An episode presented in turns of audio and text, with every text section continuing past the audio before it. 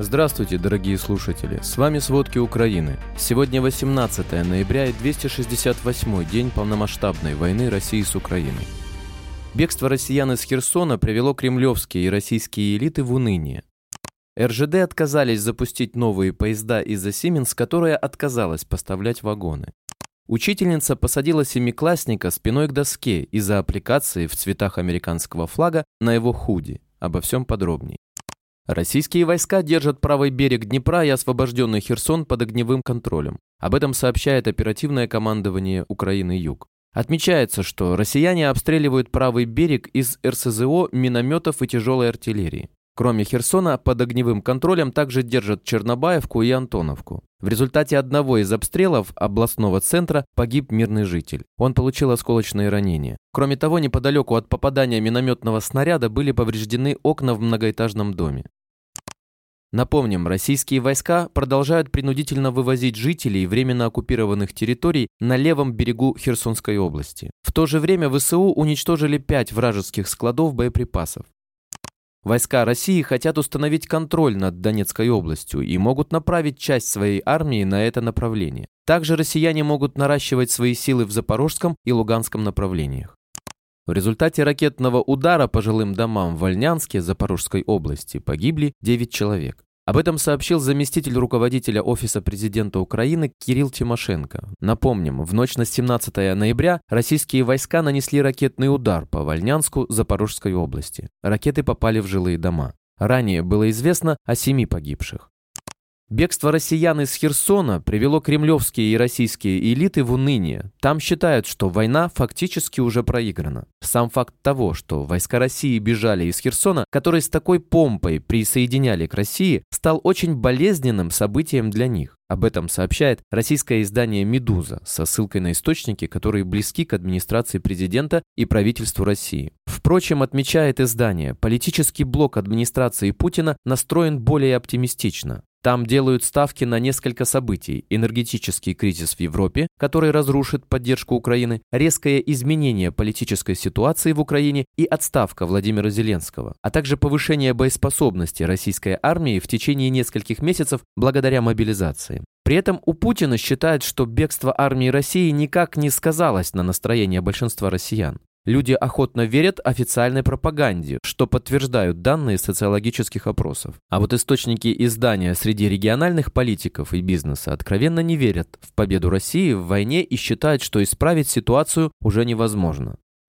Украинских специалистов допустили на место падения ракеты в Пшеводове на востоке Польши у границы с Украиной. Они уже приступили к работе. Об этом сообщил министр иностранных дел Украины Дмитрий Кулеба. Напомним, 15 ноября Россия выпустила по всей территории Украины около 100 ракет. Одна ракета упала в приграничном районе Польши, в результате чего погибли два человека. Президент Польши Анджей Дуда заявил, что нет доказательств того, что упала именно российская ракета. Скорее всего, это была ракета С-300, которую использовали силы обороны Украины. Генсек НАТО Йенс Столтенберг э, тоже подчеркнул, что вины Украины в этом инциденте нет, а окончательную ответственность несет Россия, которая продолжает войну. На территории временного оккупированного Крыма началось строительство моста между полуостровом и Россией. Об этом сообщил в Телеграм так называемый глава Крыма Сергей Аксенов. Он утверждает, что укрепление строится якобы по поручению президента России Владимира Путина. Аксенов добавил, что безопасность Крыма в первую очередь якобы будет обеспечиваться мероприятиями в Херсонской области. О каких именно мероприятиях идет речь, он не уточнил. Ранее были опубликованы спутниковые снимки, на которых, как утверждалось, изображены укрепления и окопы, которые россияне начали готовить на административной границе с Крымом, в том числе окопы возле КПП Чонгар между Херсонской областью и полуостровом и в районе Армянска.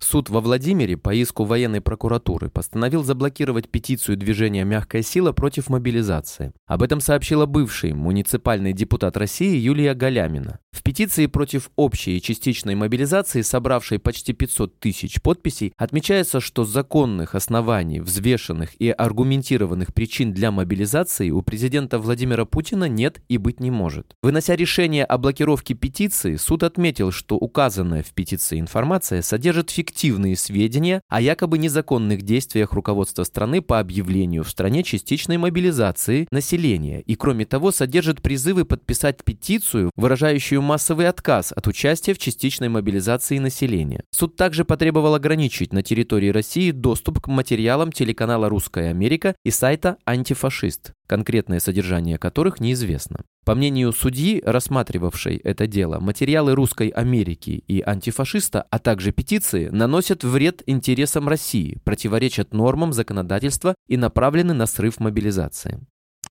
Канал «Можем объяснить» опубликовал видеоролик, на котором российские мобилизованные жалуются на действия командования. По его словам, с 26 октября солдатам говорили, что они будут служить в теробороне. На днях выяснилось, что на самом деле они штурмовики. Тем временем в Кировской области в обстановке секретности нанимают рабочих для выкапывания траншей, окопов с блиндажами. Согласно размещенному ВКонтакте объявлению, им готовы платить по 4 тысячи в день, обеспечивать проживанием и питанием. При этом в объявлении говорится, что окопы якобы расположены на территории Кировской области, находящейся, напомним, в середине Центральной России и никак не соприкасающейся с Украиной. Свои контакты авторы объявления не оставляют, предлагая потенциальным рабочим писать телефоны в комментариях. Часть аудитории на самом деле оставляет их, однако в большинстве своем комментаторы уверены, что речь идет о скрытом наборе на войну с Украиной.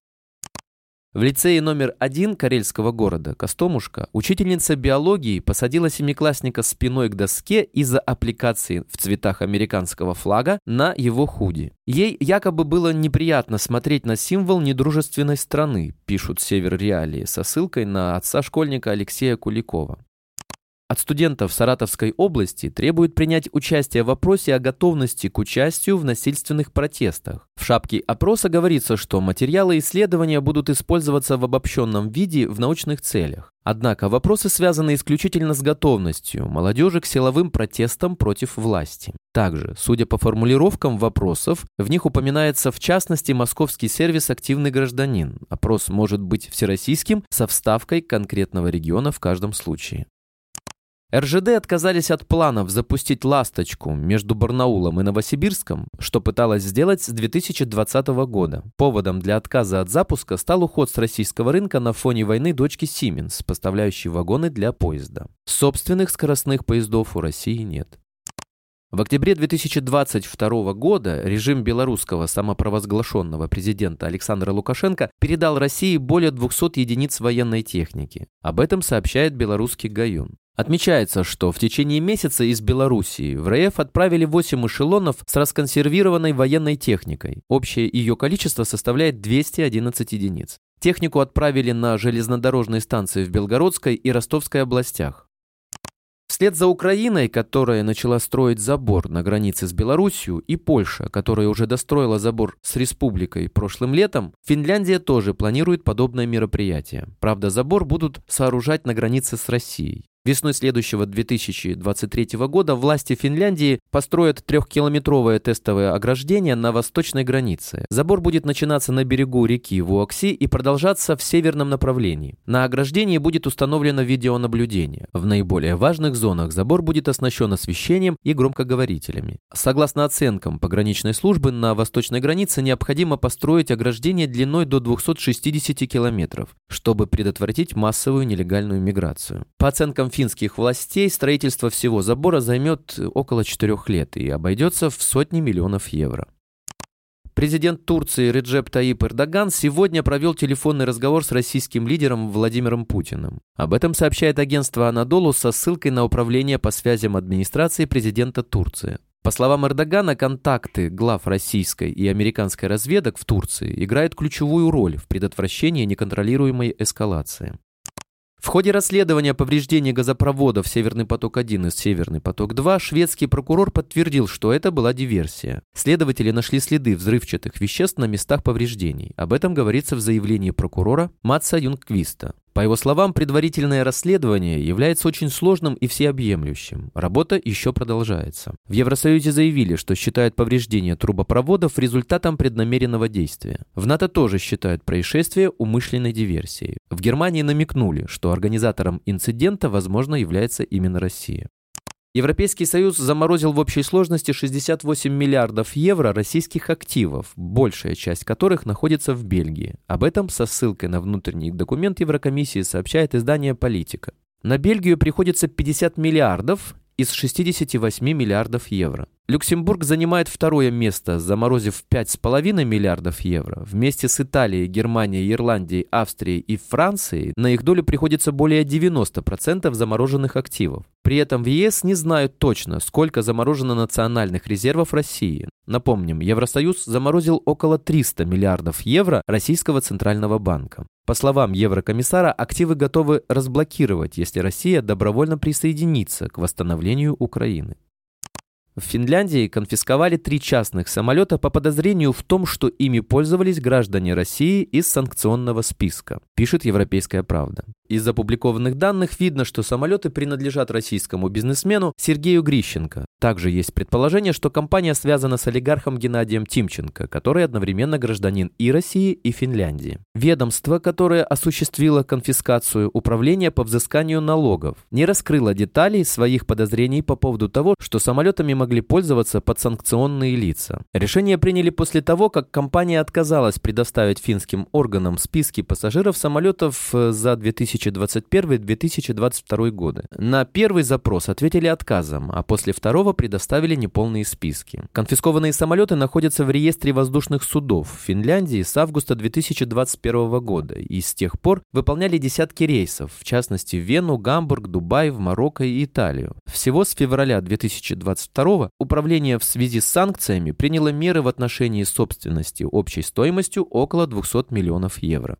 Спасибо, это были все главные новости о войне России с Украиной к середине 18 ноября. Помните, правда существует. А мы стараемся сделать ее доступной. Если вам нравится то, что мы делаем, пожалуйста, поделитесь этим подкастом с друзьями в России. Также, если вы хотели бы помочь нам делать материалы еще более качественными, пожалуйста, оставляйте фидбэк. Это очень важно для нас и для распространения правдивой информации. До встречи.